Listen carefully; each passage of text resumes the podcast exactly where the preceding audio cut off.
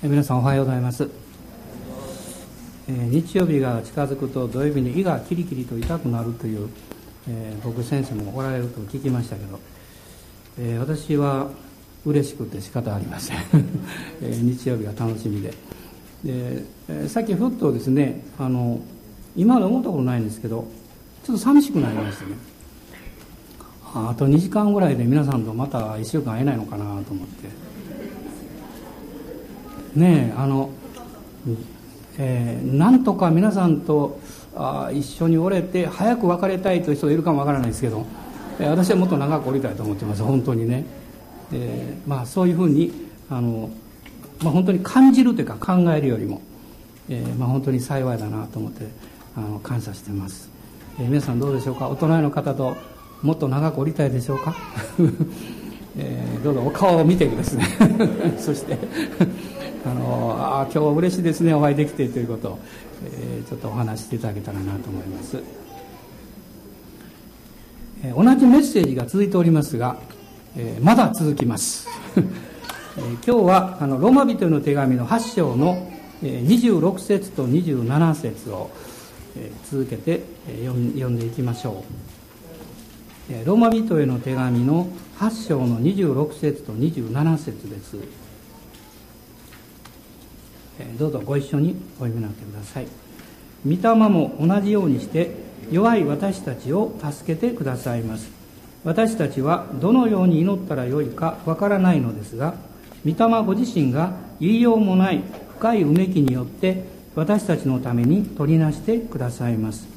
人間の心を探り極める方は御霊の思いが何かをよく知っておられます。なぜなら御霊は神の御心に従って生徒のために取りなしをしてくださるからです、まあ、先日あるスーパーに行きまして車を止めてですねこう駐車したんですよ。で向かいに車が止まってましてその車を見て驚いたんです。なんと車のナンバーが同じなんです数字が。で皆さん私の車のナンバーご存知でしょ？あの覚えてください。1120です。私の誕生日なんです。はい。後でしまったと思ってね結婚記念日にしとしときゃよかったと思ったんですけどもうなんと自己中心でしょうね。自分の 誕生日の数字にしてしまったんですけど同じ数字のナンバーのね車がね前に止まってるんですよ。一瞬思いました。出会いだと思いましたね。まあでも買い物して帰ってきたらもうおりませんでした。誰か分かりませんけど。まあそういうことがあのありました。で出会いっていうのは不思議だなと思うんですけどまあ、出会いがあるといつもそこに喜びがありますね。えそれから不思議だなと思いますね。まあ、もう一つは何か起こるのかなとこう 思うわけです。で私の人生のやはり最高の出会いというのはイエス様との出会いです。もう皆さん出会われましたか？喜んでますか？嬉しいですか？ああ、大人の方は何度も言いますよ。よかったですね。この出会いはね、もう本当によかったですよ。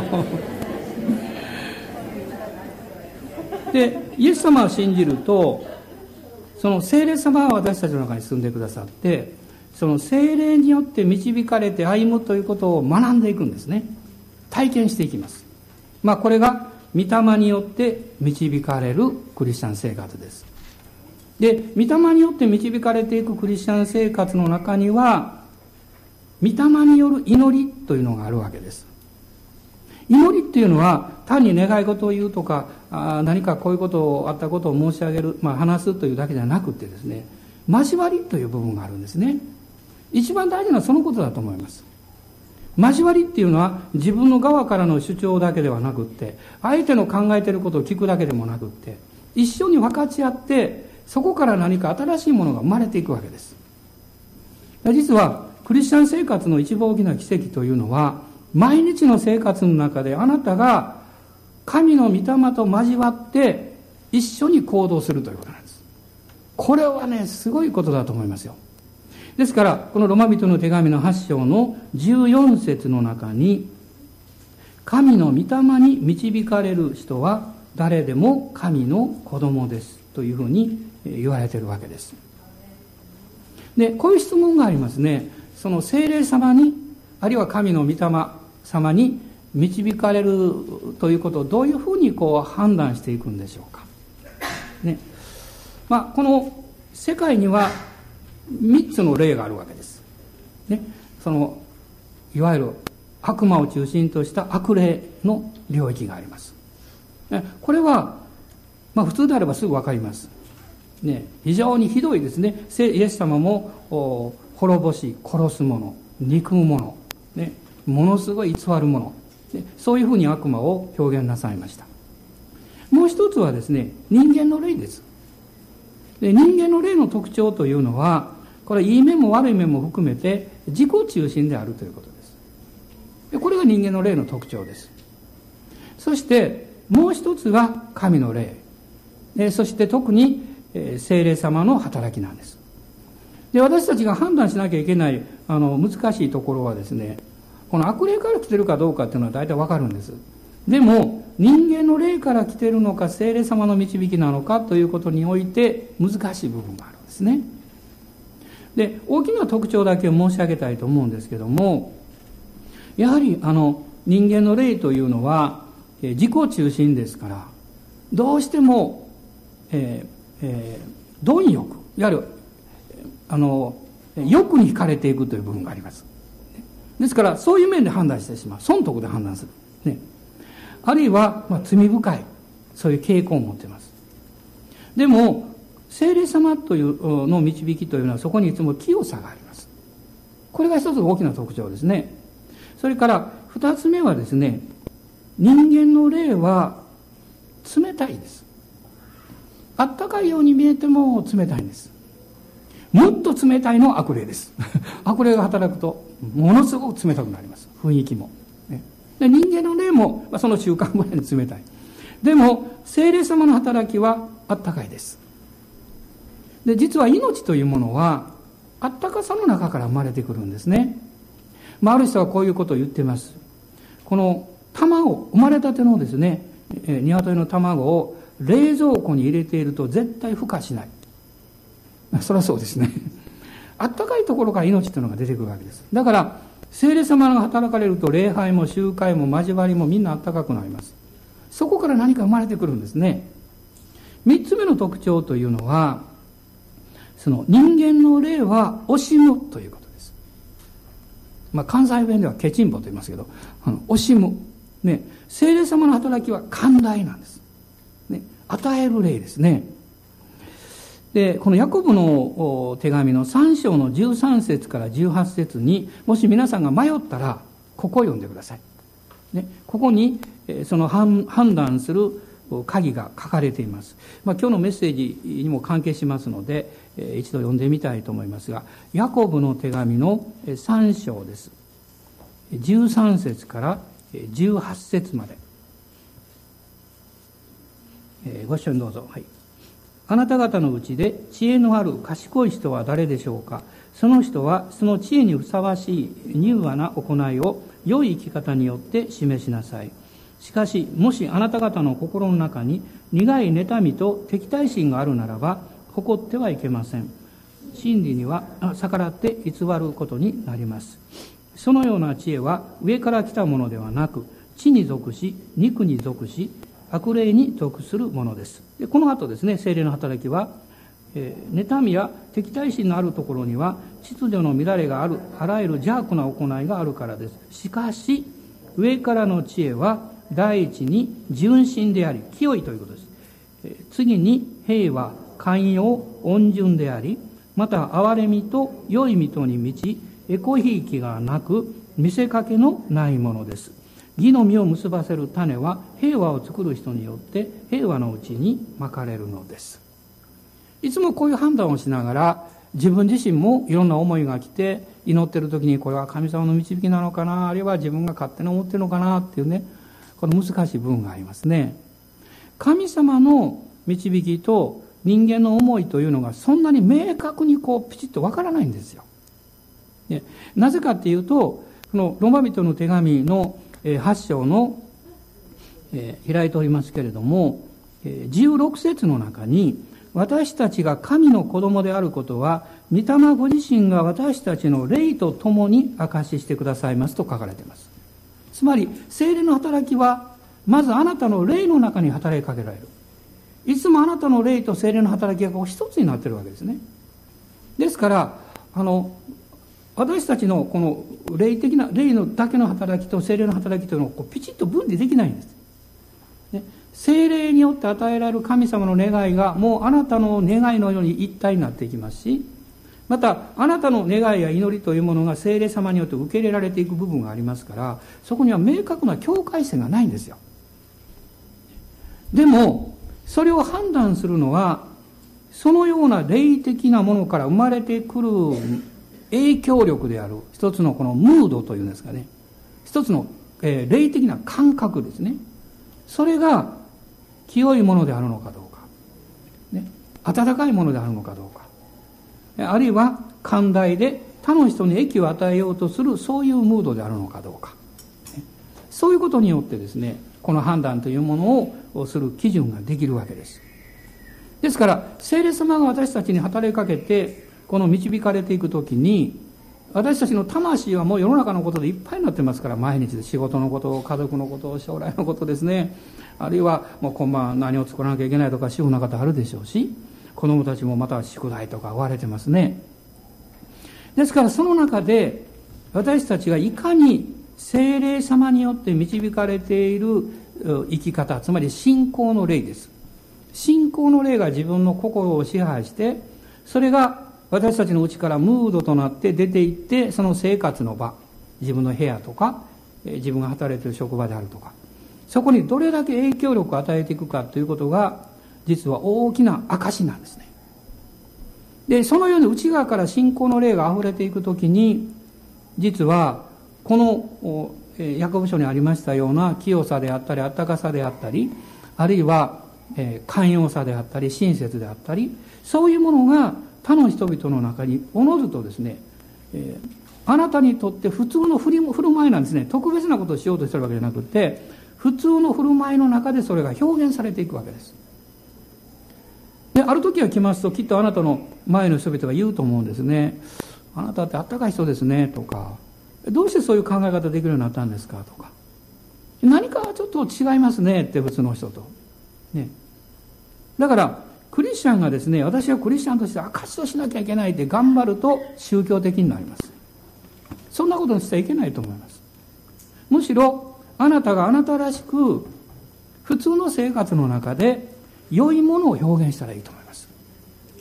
私がお勧めすることは教会では、えー、牧師を中心にしてかなりの宗教用語を使ってますけども ね、生活の場ではできるだけ使わないでください、普通の言葉で話してください。その普通の言葉の中で神様の清さや愛や喜びを表現していただきたいそうすると世の中の人たちが理解するんですよね言葉が理解、言葉を理解した瞬間にその中身の違いに気がつくんです。いつも問題はですね、特別な救いをいただいているので、それを特別な言葉で表現しようとするために、中身を判断する前に人々がその言葉によってつまずいてしまうということです。その言葉によっても心を閉ざしてしまって、あなたの言おうとしていることはあまり聞きたくありませんと言ってしまいます。でも皆さん、精霊様に導かれるときにね、私は何十年も学んできたことですけども本当にその人に分かりやすい適切な言葉が与えられるんですよ私も子供に話す時は小さな子供に話す時は意識しなくても小さな子供子供の言葉になります。で年配の方に話す時にはそういう表現になります。しかもそれをそのことをですね福音をそのように表現できる、えー、力というかそれは神様が不思議に与えてくださいます。だから自分でですね、私はこういうふうに話そうとか、こうしなきゃいけないとか、もうそういうふうにぐっと考えてしまうと、精霊の導きを聞くことができないので、そういう言葉を生み出していくことができないですね。生み出していくことができないんです。あの、今回の CDTS の最初の時にみんなでバイブルスタディをしたんですけどね、あの、アブラハムがえー、イサクと一緒にね朝早く御声を聞いてイサクを連れてしもべたちを連れてモリアの山にこう行くでしょ？とと向かっていくでしょ？でその間彼は何を考えていたのか、まあ、それがヘブル書の11章の中にあるわけですよ、ね、ヘブル書の住所の中にありますね神がイサクをよみがえらせて返してくださるということをの結論に至るまでは彼はモリアの山が見えなかった。ね、目を上げることはできなかったんです。でも彼はいろいろ考えたんですね。神様が与えてくださったものをどうして殺さなきゃいけないんだろう。だとすれば、もう一回生き返らせてくださるしか方法がないんじゃないだろうか。そして彼は結論を出したんです。そのようにしてくださると信じますと。ね。ヘブル書の中には、考えたと書かれています。信仰によって考えた。信じられたとは書かれていません。信じられない、そんなことは。でも、考えることはできます。つまり、自分の側のこの考えの範囲の中でいくら考えても結論出ないですよ。でそうすると、もう神様の側に任せるしかないんですよ。神様だったら何でもできるという発想になると、殺した息子を生き返らせることもできるはずだと考えられるわけです。そして彼は、その考え方を信じる決心をしたんです。皆さん、信仰によって歩む、御霊によって導かれていく、信仰の霊に導かれるというのはその連続性なんです。自分の中で何ができるかということを考えている範囲は、間はまだ自分の領域なんです。でもそれをずっと考えていくとどうしてもそこでは結論出ない。そしてその時に発想を変えます。神様、あなたならどうすることができるんですか？皆さん不思議なことにですね、人間が神様から与えられている素晴らしい能力の一つは、自分にできないことについても考えることができるという能力なんです。ね、私たちが考えることができることを全部自分ができるわけじゃないです。ほとんどできないんだと思いますよ。でも、そういうことも考えることができる能力というのは、神が人間に特別に与えていらっしゃる。素晴らしいと思いませんか？その能力を持ちないといけないですよ。だから自分にできることの範囲ばかり考えて家庭生活やあるいは自分の人生を計画したらね面白くないですよ、ね、例えば男性の方でもね料理作るの好きな方いますね。私食べるの好きなんですけど。その好きな方はね新しいこと絶えずチャレンジするんですよね。あ羨ましいなと思いますね。あとついていったら美味しいもの食べるなと思うんですけどいつもね。何かこう限界を超えよう超えようとするんですよ。実はそのもう最たるものが信仰の霊に満たされるということなんです。アーメンでしょうか。その信仰の霊は精霊によってあなたの内側に与えられています。その信仰の霊を私は信じたと告白して会話するんです。何を信じたんですか？それは自分ができると信じたんじゃないです、もちろん。神にはできると信じたということです。その時に不可能を可能にしてくださる神の信仰の領域に私は入るんですよ。そして、その決意とともに歩み出していくことを語るっていうんです。だから、第二コリントの4章の中に、私は信じた、それゆえに語ったと書いてます。語るっていうのはこれは行動の領域なんです。でもその前に、信じるという決断の領域がいるんです。今日皆さんどうでしょう？あなたの人生がもうこれよりももっと、最高のものになるんだと信じますか？あなたの家族がもっと幸せになると信じますか？あなたが勤めているがゆえにあなたの職場も祝福されると信じますか？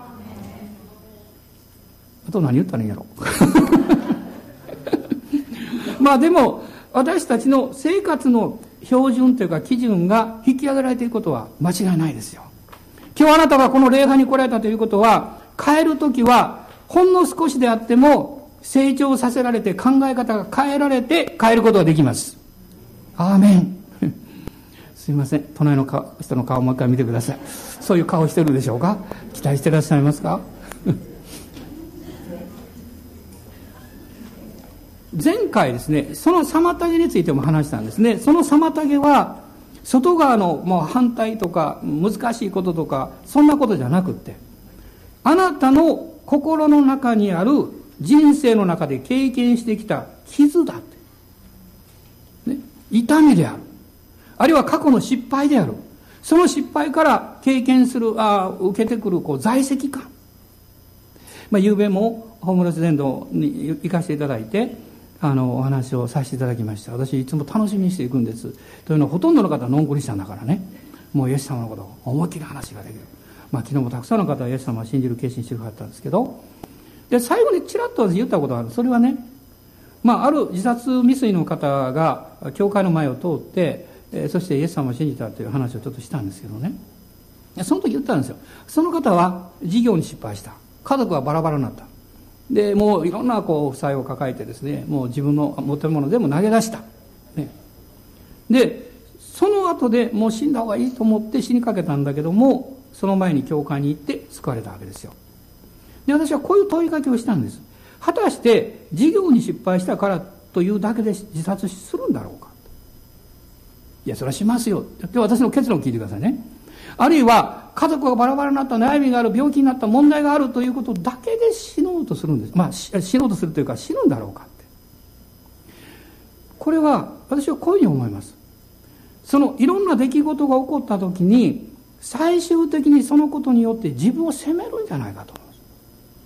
あるいは、自分の存在の、なんかなかった方がいいんじゃないかなというふうに思うんではないかなと思います。その時に、自殺とか死ということが非常に近くなるんじゃないかなと思います。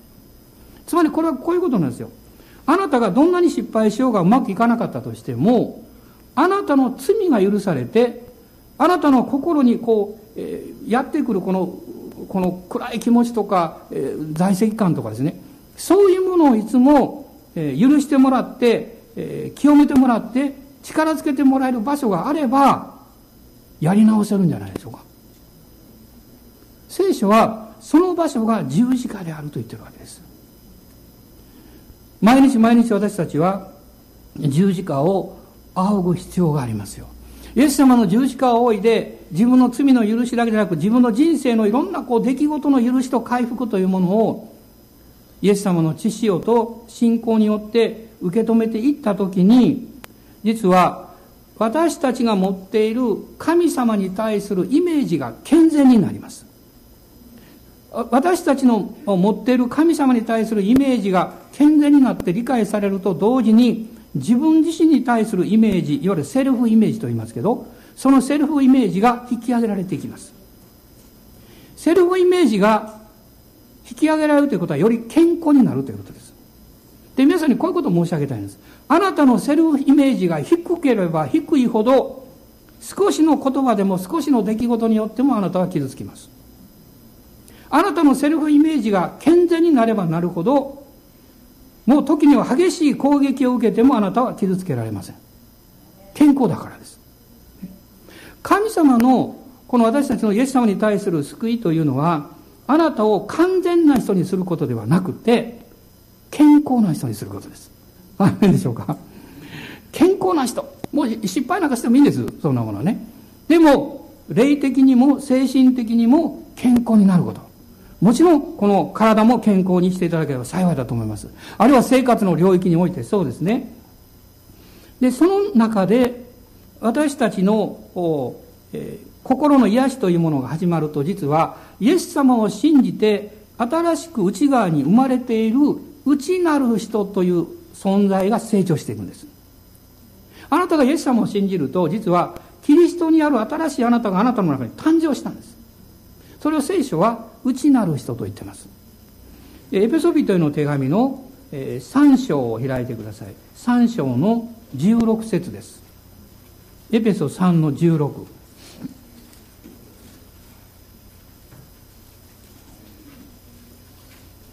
ご一緒に読んでいただけますか？どうぞ。どうか父がその栄光の豊かさに従い、御霊により力を持ってあなた方の内なる人を強くしてくださいますように。あなた方の内なる人を強くしてくださいますように。ちょっと皆さんお聞きしたいんですけど、まあ、先週とかもうここ数週間ね、もう大変だったという方どのくらいおられます？まあ、風邪ひいて大変だったとかね、仕事がものすごい忙しかったとか、体調崩したとか、結構おられるでしょ？はい、ありがとうございます。でも皆さんは健康でしょ？霊的にですよ。ね。だから、だから幸せなんですよ。外側がどんなにうまくいっても霊的に健康でない人は幸せじゃないです。ね。不幸です。なぜならば、いつもまず自分を責めてるからです。自分を鞭打ってるからです。ね、自分を変えようとするからです。もうそれがうまくいかないと周りの責任するんです。周りの責任してうまくいかないと神様の責任するんです。神様は目に見えないから尺やから牧師の責任しようかなということになるんです。あるいは教会の責任しようと。これはもう本当そうなるんです。ね、人間は弱いです。ね、本当に弱さを持ってます。私も時々皆さんの責任したいなと思うことがあります。本当にもう、と思うことがあります？でもその瞬間に思うんですね。これは私の弱さだなと思います。罪深さだなと思います。皆さんが悪いわけじゃないんですよ。私が悪いんですよ。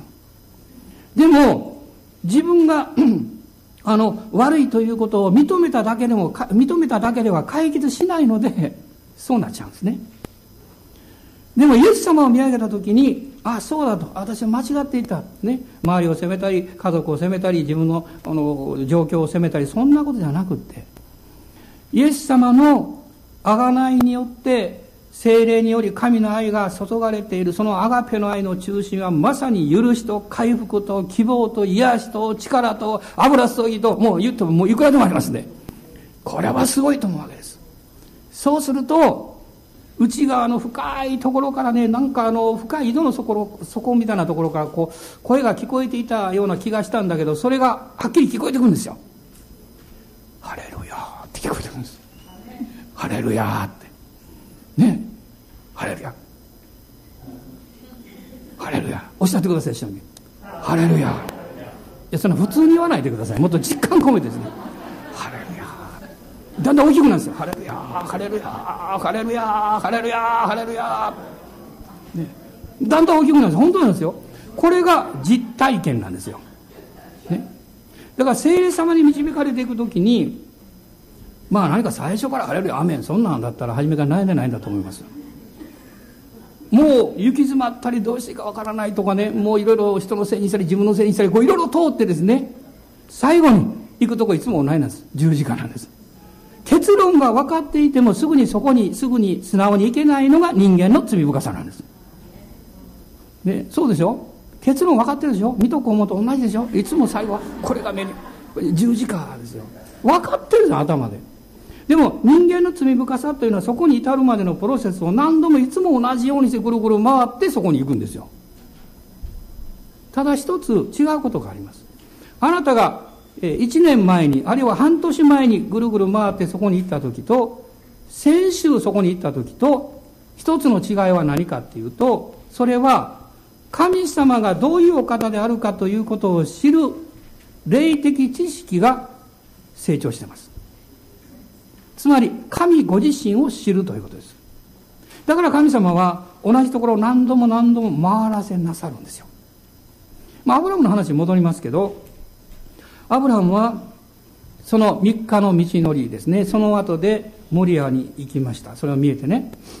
でそこに行った時には彼の心の中にはもうイサクをほふるという決断、ね、覚悟。もうそれが明確にできていたんですよ、ね、その点において、もうぶれることはなかった。心をこう動かすことことはですね、もう全くなかったんです。でも、素晴らしいことは、彼がしたその決心が自分の肉的な力による決心ではなかったということなんです。神様の恵みによって与えられた信仰の考え方の中で決心をするときに、あなたは力を入れなくてもいいんです。ね、あなたが自分の力や知恵で決心するといつも頑張らないといけないです決めたからにはやらなきゃみたいな感じですねでも神様を信仰の領域で決心するところには恵みがあるんです、ね、恵みがあるということはどういうことかっていうと私がすべきことについてはベストを尽くすけれども必死になる必要はないということなんです。必死になる必要はない。ある意味で楽にリラックスしてベストを尽くす。あの運動やってる方はそうですよね。最高の記録を出す時一番リラックスしてる時でしょ。体も柔らかい時でしょ？ガーって頑張ってる時はですね うまくいかないですよ。霊的なものも全く同じです。アブラハムはまあ変な言い方ですがもちろんこれは深刻な状況です。自分の息子をおるんですからこんな笑ってできることじゃありません。しかし彼は霊的に余裕がありました。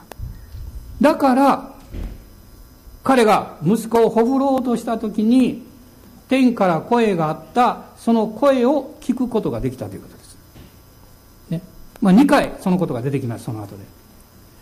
もし彼がですね、霊的に余裕がなければ、天から声があっても、しまった、聞こえてなかった、ということになります。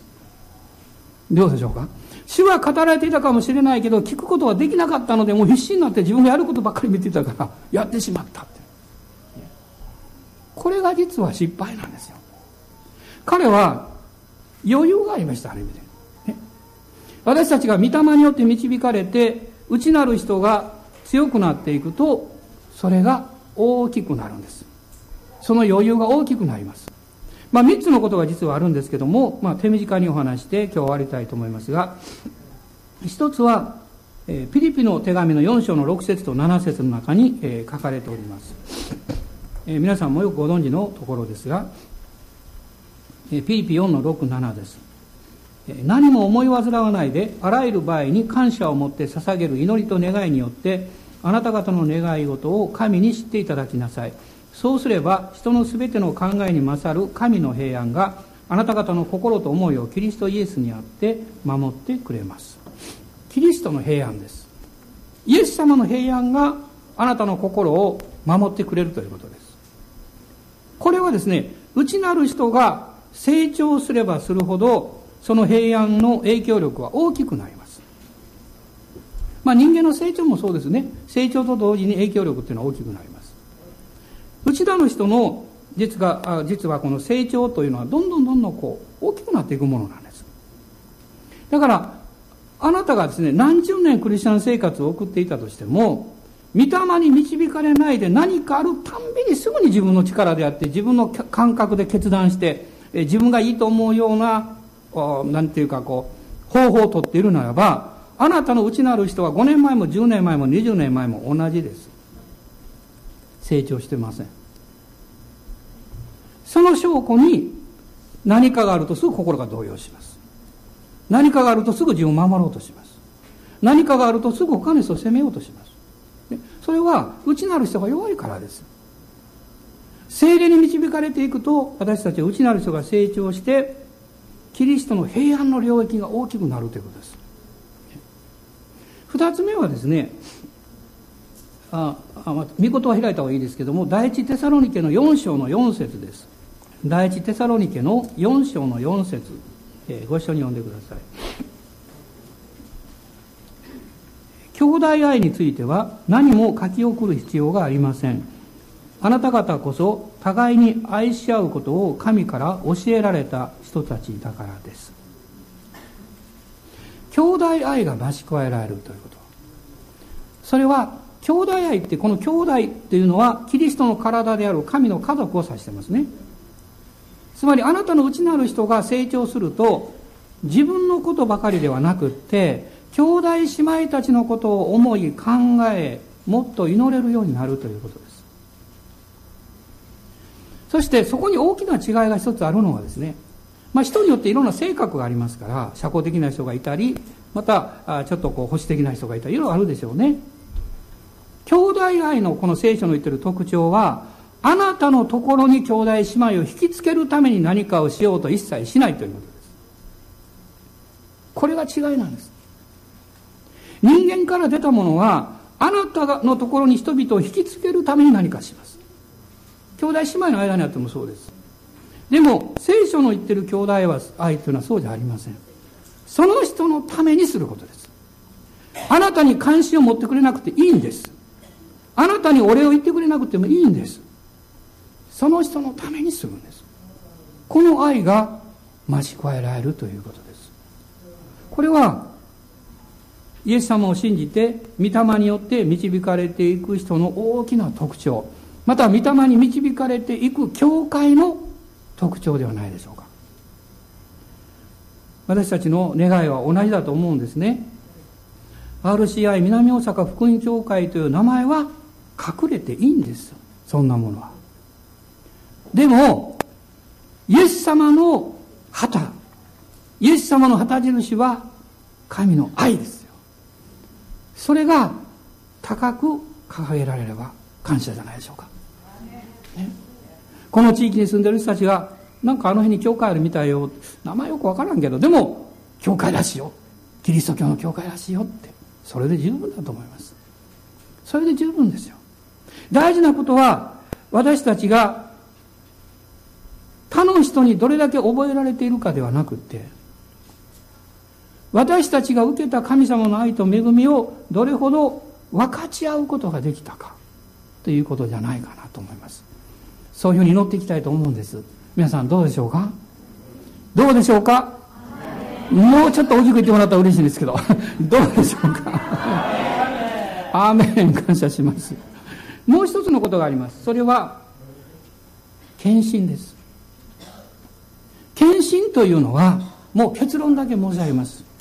献身というのはあなたが何かを捧げるということではなくって神様があなたに語られた御言葉にどれだけ従うかです。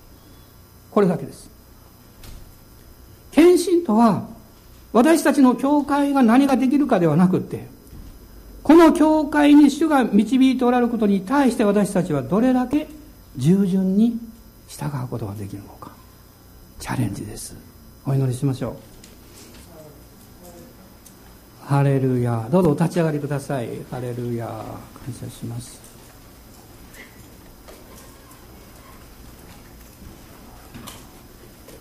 今もう一度神様の前で問いかけたいと思うんです。パウロはガラテヤの手紙の中でこう言いました。あなた方は人に人からの関心を得ようとしているのか。もしそうであるならばあなた方はキリストのしもべではあるまい。今朝もう一度主の前に自分を探り振り返ります。私は神様にから聞いたことに対してどれだけ従順なんだろうか。神様があなたの家族に対してこうしなさいとおっしゃったことに対して本当に従ってるんだろうか。兄弟姉妹たちに対してこのようにしなさいとおっしゃったことに対して従ってるんだろうか。神様がこの教会に語っておられることに対して私はこう思うから私はこうだからと言っていつまで私を主張してるんだろうか。主よ分かりました。あなたの導きであれば私は従います。従順な人へりくだった人は神様の恵みを受けます。神様の祝福を流す器になります。自分自身だけではなく家族も関わる人たちも教会も幸せにします。主がそのように導いてあると信じます。アーメン。ハレルヤ。感謝します。今手を挙げてそれぞれもう一度主の前に献身の決意を表しましょう。イエス様感謝します。あなたの導きを。あなたの御声をいつも聞いて従うことのできる心を与えてください。今週も誰かを幸せにできるように誰かを助けることのできるように本当に痛い経験も嫌な経験もするかもしれませんけどどうぞ忍耐する力を与えてください。どうぞあなたの前に黙してあなたに祈る勇気を与えてください。仕返しをしたり言い返したり感情を爆発させたりするところから守ってください。おお主よあなたの恵みを豊かに注いでください。ハレルヤ感謝します。おお感謝します。今皆さんそれぞれの皆さんのご家族を思い起こして感謝しましょう。ここにおられるご家族も遠くにいる家族も感謝しましょう。祝福しましょう。ハレルヤハレルヤあなたは代表して祈ってるんです。こういうことができるのはあなたしかいないんです。ハレルヤ感謝します。感謝しますよ。どうぞ一人一人覚えてください。この激しい戦いのあるこの世の生活の中で主が守ってください。おー主よ感謝します。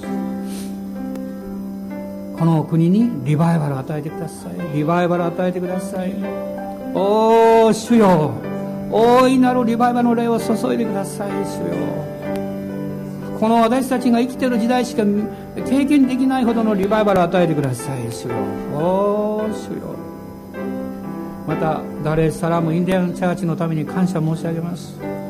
教会がもう今生まれようとしております。おお主安川先生ご家族ブライアン兄弟またティバ先生はじめ兄弟姉妹を祝福します。アレルヤまた敏子宣教師の働きを本当に感謝します。一人で孤独で辛い時もあると思います。主が励ましと力をいつも与えてください。おお主よ暗闇の世界の真っ只中に光として彼女は使わされておりますから主が守りと力を与えてください。ハレルヤ感謝します。ドイツやインドネシアやカンボジアやまたインドや多くの国を覚えます。主よハレルヤハレルヤ感謝します。あね私の宣教地は家庭でありこの地域社会ですよ。この国ですよ。どうぞ用いてください。